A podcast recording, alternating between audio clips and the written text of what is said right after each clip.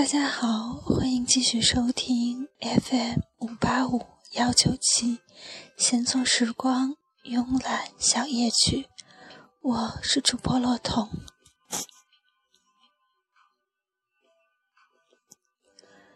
由于最近身体不适，这期节目更新的略微晚了一些。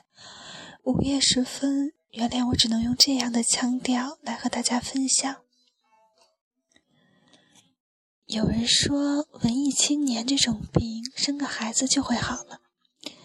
那么，自诩女文青的我，这方面，今天就来和大家分享一些有关这方面的东西吧。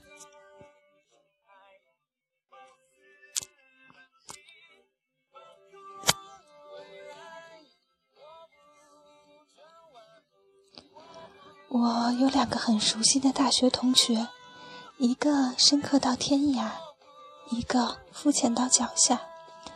深刻的是学长大龙，肤浅的是同学小熊。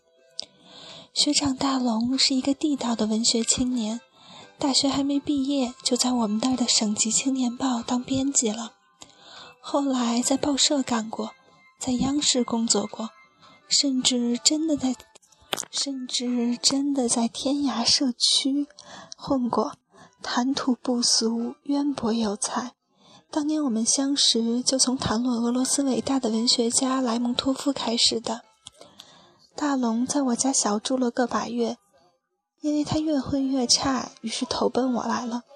一起住着没有问题，可是我实在架不住他天天和我谈人生、谈文学、谈生死。谈各种伤心的往事，最后我也要欲哭无泪了。至于熊某，上大学时就问了我许多次，《红楼梦》到底是写什么的？我信口雌黄，写一个光武带小美男跟很多美女和美男之间的伟大爱情故事。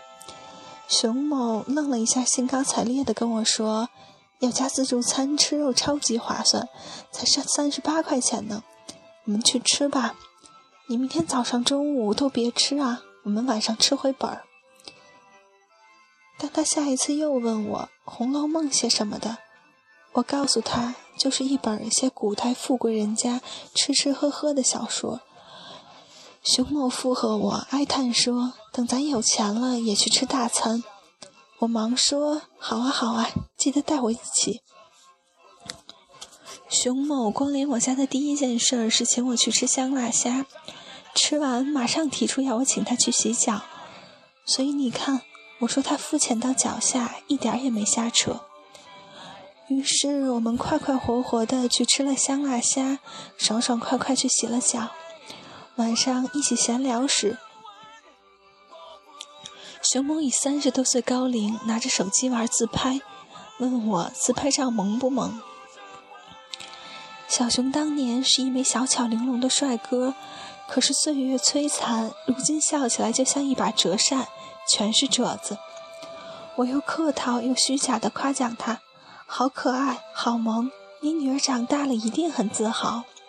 小熊大喜过望，立刻逼着我微博转发帮他扩散，于是我被迫转发了。于是有人评论：“挺有爱的大叔哟。”于是小熊更加高兴坏了。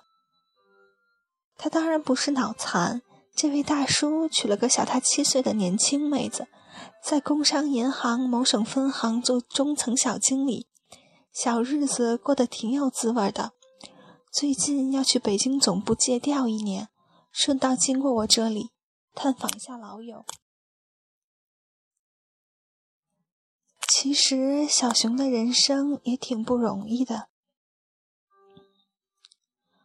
找的工作距离家里千里之外，在广西，坐火车要两天两夜。他照样搬一个小板凳挨过去。因为个子矮，一直被女孩子嫌弃，找不到对象。后来终于有了个妹子嫁给他，已经在他三十三岁的时候了。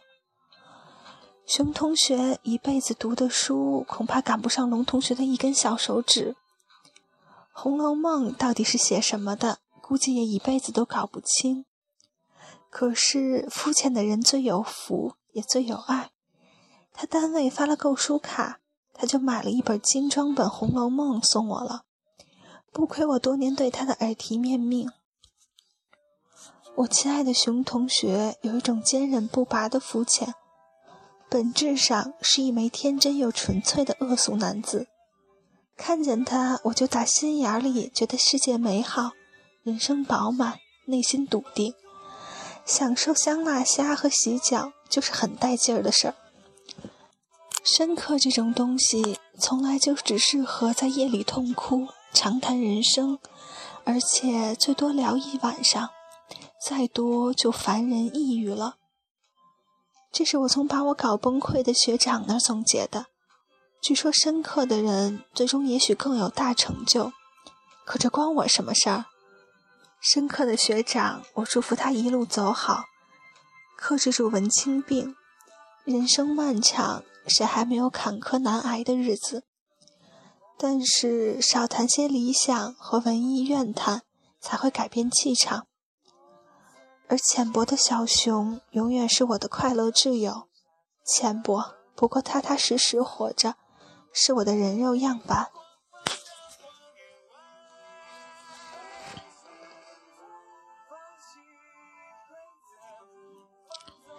今天的内容选择沈佳柯，《去过自己想要的生活》。那么好了，这期节目就到这里吧，晚安。我们下期见。